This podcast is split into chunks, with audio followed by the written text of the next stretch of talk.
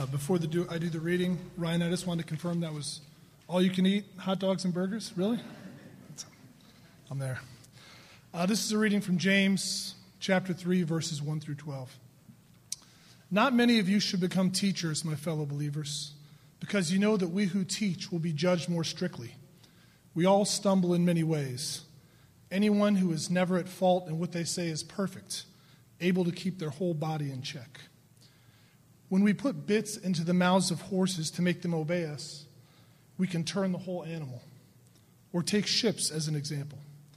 Although they are so large and are driven by strong winds, they are steered by a very small rudder wherever the pilot wants to go. Likewise, the tongue is a small part of the body, but it makes great boasts. Consider what a great forest is set on fire by a small spark. The tongue also is a fire, a world of evil among the parts of the body. It corrupts the whole body, sets the whole course of one's life on fire, and is itself set on fire by hell. All kinds of animals, birds, reptiles, and sea creatures are being tamed and have been tamed by mankind, but no human being can tame the tongue. It is a restless evil, full of deadly poison.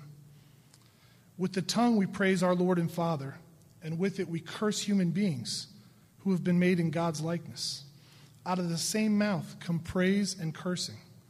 My brothers and sisters, this should not be. Can both fresh water and salt water flow from the same spring? My brothers and sisters, can a fig tree bear olives or a grapevine bear figs? Neither can a salt spring produce fresh water.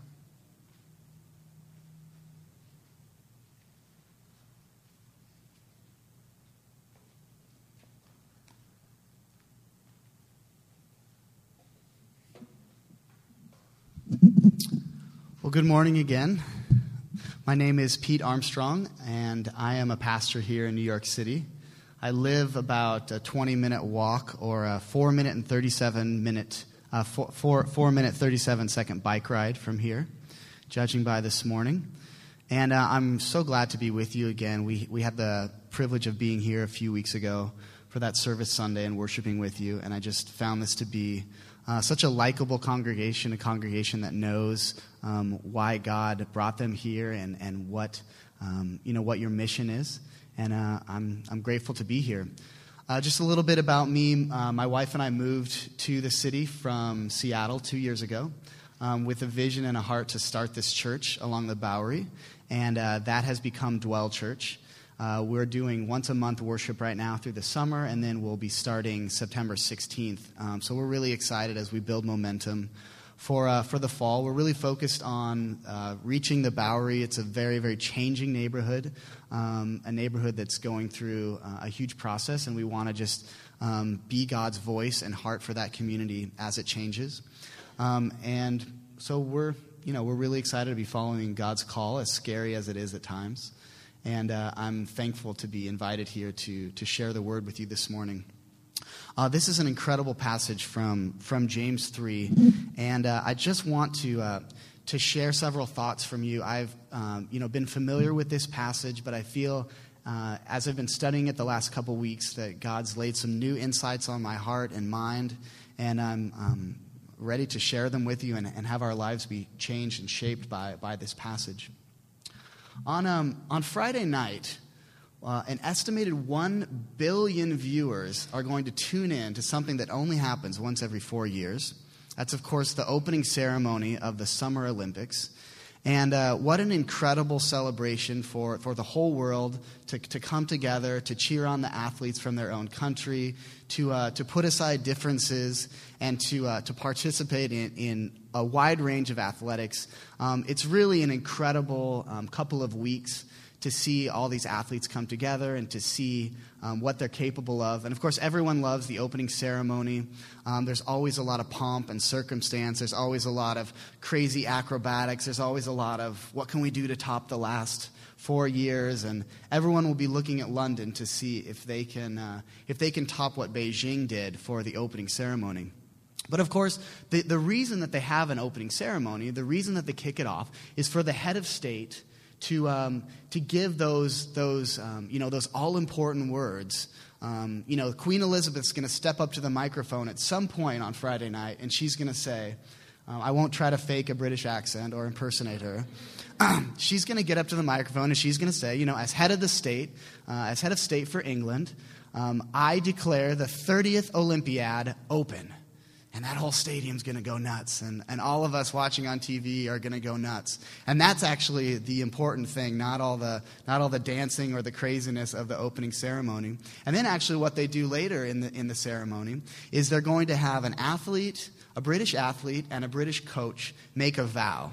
And that vow is that they'll follow the rules of, of fair sportsmanship and, um, and follow the rules uh, in each event, and that this will be a, fair and equal games for, for all that's involved. And those are really the important things uh, of the ceremony. Those, uh, you know, we, we sign things uh, and we, uh, we, we write down things, but really the, the vow is what's so important, the words that we speak are really what's so important in so many things, whether we're talking about the opening ceremony of the Olympics, whether we're talking about uh, a wedding vow, whatever it is, words are so, so important. Um, and all of us will enjoy, you know, watching the Olympics for a couple weeks. And Bob Costas' words will probably make us cry at some point as we're watching these stories of, of people coming from all over the world. And uh, the words are really what's, what's important. As I think about the power of words and the, the power of this passage, um, I, wanna, I want to argue the thesis that only Jesus can tame our tongue. Um, we're, going to, we're going to look at that through, uh, through three sections. We're going to ask, you know, why are words powerful? Um, second, we're going to ask, um, what are we really doing when we boast and curse? Uh, you know, James lays out these, these two things that really, that's, that's why we need to control our tongue because we're always boasting and cursing. So, so what, what are we really doing when we do that? And then third, how do we control the tongue? Uh, what does that really look like to, uh, to control our tongue, to be, to be in control of our, um, of our whole bodies, as, as James says? So, uh, so, first, why are words powerful? Well, I think that they're powerful, first of all, because the scriptures tell us that they're powerful. Uh, because the Bible, again and again, from start to finish, um, lays, lays out the power of the spoken word. In Genesis 1 3, it says, and God said, you know, and God said, let there be light. But it, it begins, you know, the entire creation, the entire cosmos begins with this powerful word from God. God speaking into the darkness and bringing life, bringing light, bringing wholeness, bringing a glorious creation with only a word. And, uh, you know, as the Bible progresses, we see throughout the power of the word. Uh, I want to share with you a couple of my favorite um, Proverbs because uh, Proverbs has some really incredible things to say about, about our words. And, um, you know, some, some scholars have said that the book of James is almost like a, uh, the New Testament version of, of Proverbs. Um, he's echoing so much of these incredible instructions for life that really change and shape the way that we live. So, uh, Proverbs 11 12 it says, uh, A man who lacks judgment derides his neighbor, but a man of understanding holds his tongue. Then uh, Proverbs 16:1 says, To a man belong the plans of the heart, but from the Lord comes the reply of the tongue. And then 1728, even a fool is thought wise if he keeps silent, and discerning if he holds his tongue. that gives hope to, to all of us, right? You know, even, even the fool is thought wise if he kept silent. And then, of course, uh, our Lord and Savior Jesus Christ had some incredible things to say about, um, about, about our mouths, about the things that come out of our mouth, about our, about our tongue. Uh, in Matthew 15, uh, he, he says uh, a really incredible thing in response to the Pharisees, in response to what his, um, what his disciples are, are asking about what really makes a man um, clean or unclean. And he says uh, in chapter 15, verse 10 and 11, he says, uh, Jesus called to the crowd and said, Listen and understand. What goes into a man's mouth does not make him unclean, but what comes out of his mouth, that is what makes him unclean. So it's, it's uh, you know, just as James, the brother of Jesus, is saying, it's these things that come out of our mouths that, um, that have such a huge effect. And then uh, another, just one more scripture that was very, very striking to me as I studied this topic through the scriptures. Um, at the end of Romans 1, the Apostle Paul says this. He says that, um, that they have become, you know, people that have, people that have been um, let go and, and, um, and fallen away from God. They have become filled with every kind of wickedness, evil, greed, and depravity. They are full of envy, murder, strife, deceit, and malice. They are gossips, slanderers, God haters, insolent, arrogant, and boastful. They invent ways of doing evil, they disobey their parents. Um, incredible that the things that are listed as these, you know, these terrible, evil things, um, you know, murder, envy, strife. Um, you know, we kind of tend to put these things on different levels. You know, it's like, well, you know, that guy, that guy's a murderer. He's in jail, and I just, you know, gossiped about my coworker. I mean, it's not that big of a deal. But um, Paul seems to put these together, and he seems to to say uh, a really, really interesting thing: is that words words are so powerful. So I think we, we find from the scripture that, um, that words are really, really powerful, that the way that we use our words, the way that we use our tongue, is very powerful. Um, you know, I think we sort of all know that. I was, you know, as I was preparing the message this week, I thought, oh, yeah, of course. You know, I know in my heart that uh, the way that I use my words are very powerful. Um, but it's like, I, I, felt like for me, I needed a wake up call. I needed to know um, I needed to be reminded how powerful they were. I needed to be reminded that, um, that they have an influence on the people that I work with, on um, my relationship with my wife, on the people that are around me. I mean, words are so, so powerful. And, um, and I think to bring that to the forefront of our minds and to be really thoughtful is part of, is part of why James, James um, why the Lord gave us this passage through James. Um, and of course, um, as we had read for us, this is a really, really incredible passage that, uh, that James uses these powerful metaphors to convey to us this idea. You know, he talks about horses, ships, and forests. Um, I love these metaphors because they're still in our world today. You know, he, he says that with a bit, you can control a whole horse. Um, I think about how, you know, last year for Christmas, I, I got my wife horseback riding lessons uh, because she grew up riding horses. That was a huge part of her life all the way through high school, and, and she hadn't ridden about 10 years. And believe it or not, you cannot get horseback riding lessons in Manhattan anymore. It's a sad thing. Um, all four of the other boroughs you can. So uh, my wife takes uh, horseback riding lessons about once a month in Prospect Park. They have it there. Um, but isn't it incredible that, um, that you know, this is still a metaphor that we can really resonate with? um, that we know. We can, we, we can see the horses in Central Park that the NYPD is on. We can see the horses in Prospect Park. Um, you know, even in a, in, in a metro area, we, we see that, um, that horses are controlled by, you know, small 100, 150 pound men and women um, because, because of the bit, because of, uh, of what that does. And we know that that's the, the way that it is for us as well. Um, you know, our, if we can control our mouth, we control our whole body, we control our mind, we control we control everything. And then, uh, and then ships. You know, we look out on the Hudson River and see that, that these ships are controlled with these small rudders. And, uh, and they can set a whole different course for, for what the rudder is. Uh, and then a forest. I mean, even this summer in the news, um, you know, they had those huge forest fires in Colorado. And we see how um, that, that start, started by a little spark and, and what damage and destruction it leads to. And, um, and it's an incredible metaphor for the way that slander, gossip, speaking bad about someone, boasting, for the way it really destroys lives and the way it destroys community, the way it destroys relationships. And uh, not only do the scriptures teach this very clearly, but it fits so well with, with our own experience. Um, when I was when I was a kid, my grandfather passed away when I was four years old. So uh, the next year, my grandmother moved from California up to Washington State, and she got an apartment right down the block from us. And my mother worked when I was young, and so starting in second grade, I would go to my grandmother's apartment every day after school. And it was awesome. It was a kid's dream. They had a swimming pool there. I could watch WGN and watch the Chicago Cubs every afternoon.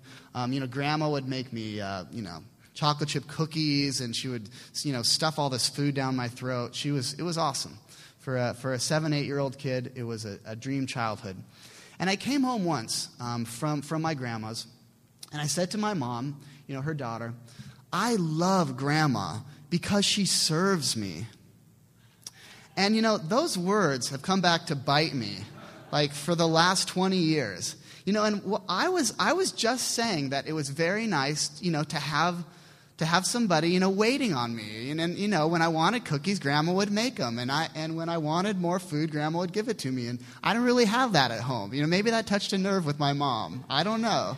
Um, but basically, you know, my mom teased me about it for years and years. Like, oh, you know, you think women should wait on men. You think that I should, you know, just do everything for you. And then, you know, thankfully, she passed that along to Lily as well, my wife.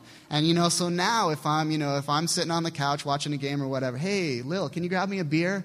Oh, you, oh, you, love me because I serve you, right? You, grandma, I mean, so uh, basically, you know, we, we all have something like that. I'm sure that every adult in the room can remember like five things from our childhood very, very vividly. Words that were said to us, words that we said to someone else. You know, good, good, bad, funny, whatever it is. Um, words are very, very powerful. They stick with us. Um, what um, so that's you know we, we can all remember and agree that uh, that words are so so powerful um, second what uh, James identifies two things through this passage that, that we do, and the reasons that we need, that we need to uh, tame our tongue, and they're boasting and cursing. And so I want to look at why, you know, why do we really need to tame our tongue? What, what are we doing as we do those things? Um, basically, boasting is, is putting ourselves up. Uh, you know, it's making ourselves into something that we're not. It's, uh, it's stretching the truth. It's, um, you know, sometimes it's outright lying. Sometimes it's just, um, you know, something annoying like, like bragging or, or um, you know, it's, it's, just, it's just bringing yourself up to try to make yourself look better. And um, several controversies in the last year have arisen, um, you know, through people doing this. I, I was thinking about the, the CEO of Yahoo you know, he, um, he was appointed, he, he, was the president of PayPal before this, you know, very accomplished guy, and he was promoted to, to be the CEO of, you know, this huge company. And he was dismissed three months later because they found out that he had falsified his, um, his um, job description, his, um, his, his background. You know, he, he claimed that he had a degree in computer science that he didn't have. Um, you know, he was, he was building himself up and, uh, and saying that he, that he, that he did th- something that he didn't. And it's, you know, we can kind of shake our heads and think, wow, like, how did he get to that point in his career with nobody, with nobody checking out his resume, with nobody doing the background? Um, and it, you know, it's easy to point fingers, but I think that we, if we're all you know humble and, and, look at our own lives, we, we notice that we do that from time to time as well. And uh, he had probably been lying about it for so long that he had sort of forgotten that he didn't that he didn't have that right degree. And um, it, it came back to bite him terribly. Um, you know, he was dismissed after a couple months for for for boasting. Um, secondly, uh, the thing that, that James identifies that's uh, just uh, really, really difficult is that uh, he says that we curse. Uh, you know, we curse other people. Um, and I see that as, you know, gossiping, um, slandering, um, speaking ill of someone else. And so just as, just as boasting is, is pulling ourselves up, um, cursing is pushing someone else down. And, um, you know, both of those sort of have the same result. They're designed to try to make us look better, designed to try to um, make us look like we've earned something, that we've done something that, we've ha- that we haven't. And, um, you know, putting others down um, makes me think of, of that old joke, um, you know, do you kiss your mother with that mouth? You know, it's like you can you, you say a lot of terrible things about someone else. Uh, you cuss, you curse, and uh, and then you know they, they used to say, "Do you kiss your mother with that mouth?" I mean, is that the same? And that it's actually what James is saying here. He's sort of giving us the equivalent of the, you know the ancient version of do you kiss your mother with that mouth? Like do you praise god with that mouth too? And then you're gonna then you're gonna um, curse all these other people. You're going to insult all these other people. You're going to put them down. And james does an amazing thing um, through this passage. He he he he gives us the reason why we shouldn't be doing this. Um, you know and he roots it in the creation. In verse 9 he says uh, with the tongue we praise our lord and father and with it we curse men who have been made in God's likeness. And what he's trying to do is remind his original hearers and remind us that everyone is made in God's image. Uh, you know, it says in Genesis 1, uh, verses 26 and 27, you know, in the image of God, he created them. Male and female, he created them. And, uh, you know, to me, that means that every human being, um, you know, whether they know it or not, whether they acknowledge God or not, whether they follow Jesus or not, made in God's image, has that spark of creativity, has that spark of relationship and life in them, has a desire to, to know their Creator. Um, and, you know, really everyone should be, should be treated with, uh, with that kind of respect um, and, you know, with just the knowledge that we have of that. Uh, Psalm 8 says that He created us a little lower than the angels, um, you know, a little lower than the heavenly beings. He created every single person uh, in, in His image with the desire for relationship. So why, you know, why do we, why do we curse? Why do we slander? Why do we boast? Um, it's, it's, it, it really is, um, it's an awful thing to, to put down one of God's creations, to, uh, to, to know that they, they are made in his image and to, and to, to put them down, to, to want to put a curse on them, to want to make ourselves uh, look better. So, third, um, you know, what can we do about this? We, we acknowledge that words are powerful. We acknowledge that boasting and cursing um, is a terrible thing. But how do we really control the tongue? Um, really, what James is saying here is that we only control the tongue by a word from beyond ourselves. Uh, we only control the tongue by, by praising God, by praising God for what He's done. You know, and we, and we would say that by what he's done in, in Christ. Um, when I was in college, I was in a, in a Bible study with a friend. And these are, you know, one of the, one of the sayings that, that I'll remember, um, that, you know, one of the things that we, that we all remember for a long time is that my friend said that my, my wish is that every word that comes out of my mouth would be prayer. You know, every word that comes out would be a prayer to God. That's kind of the, the standard that we're going for. Is, uh, you know, we acknowledge as, as followers of Jesus that, uh, that God is everywhere, that God hears every word that comes out of our mouth, that, uh, that, that it really can be a prayer to Him, that it can be something that's sacred, that it can be an offering to Him when we're not, um, when we're not boasting, when we're not cursing. And that's really, um, that's what we're going for. That's how we control the tongue. And it really, it's in verse 9, the key verse. Um, James does not, you know, we might expect him to, to say, you know, why are, we, why are we cursing other people? You know, don't do that. You should praise other people. You know, why, why he, he, you know, we would expect him to draw that up as opposites. But um, if you'll notice, what he actually does is he draws the, the opposite of, of cursing other people is not praising other people, but it's praising God. And that's really the key to how we understand this. He, um, he says that, uh, that uh, you know, we, we live in a culture that says, uh, that says that self control is everything. We live in a culture often that speaks about, um, you know, building each other up and, uh, and self esteem. You know, self esteem is a, is a really good thing, but it's not salvation. Um, you know, uh, if the Lord blesses us with a family, I want, I want our children to, uh, to believe in themselves, uh, but more so, I want them to believe in God. Uh, I want them to believe in God and believe in themselves. I want them to hi- have a high self esteem, but more than that, I want them to know Jesus. And the, the, way that you, um, the way that you do that is, is to do what James tells us to do here, is not, um, not always, not to uh, to replace our cursing of people with praising of people, but to replace the cursing of people with the praising of God.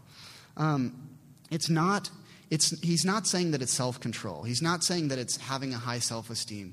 He's, uh, he's saying that it's, uh, you know, that those things are really just band aids. That getting to the source of it is, uh, is through something that's totally, totally different. And that's through uh, trusting in God and not ourselves. Um, you know, we, we do these things, we boast and we curse because we, we're trying to look to our own accomplishments. Because, uh, because we get a little bit of joy and satisfaction when, when other people uh, you know, fall, when other people stumble. And, uh, and, and you know, sometimes we like to point that out. But, uh, but really, the, the way that we get beyond this, the way that we control our tongue, is by looking to the Creator, um, by looking to God, uh, Father, Son, Holy Spirit, by looking to Jesus who gave his life for us, so that there's nothing that we have to boast about. There's nothing that we have to curse or put other people down about. We can just rest in what he's done for us. We can just rest in the accomplishment on the cross um, so that we don't have to worry about uh, making ourselves look good. We don't have to worry about building ourselves up or pushing other people down. Jesus is really the way that we praise God and really the way that we, that we stop boasting. Um, the way that we do this is we, we find our value in, uh, in Jesus dying for us. We, uh, we remember and acknowledge how, much, how great his love for us is and how he laid down his life for us. And, uh, and we don't need to do any of those things that, um, that we've done before. We don't need to boast. We don't need to curse. We can just rest. And in that way, we, we can control our tongue and we can, uh, we can be silent when we need to be silent. We can speak the Lord's word to one another. We can encourage each other with our words. And we can praise God with the, with the lips and the tongue that He's given us. Let's pray together.